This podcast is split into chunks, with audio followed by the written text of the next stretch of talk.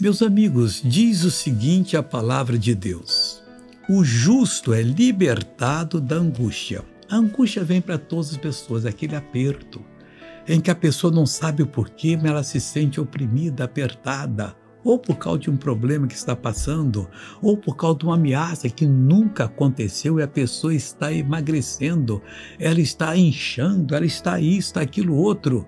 Ô oh, meu irmãozinho, se você é o justo, agradeça a Deus. Se não for, não for, peça perdão a Ele.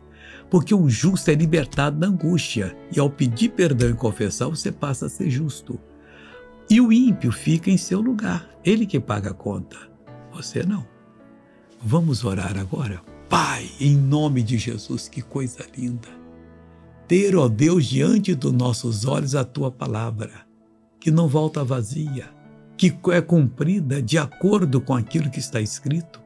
Meu Deus, eu estou orando agora por essa pessoa porque eu quero vê-la liberta. Amigo, amiga, creem agora. Em nome de Jesus, eu mando todo mal, vá embora.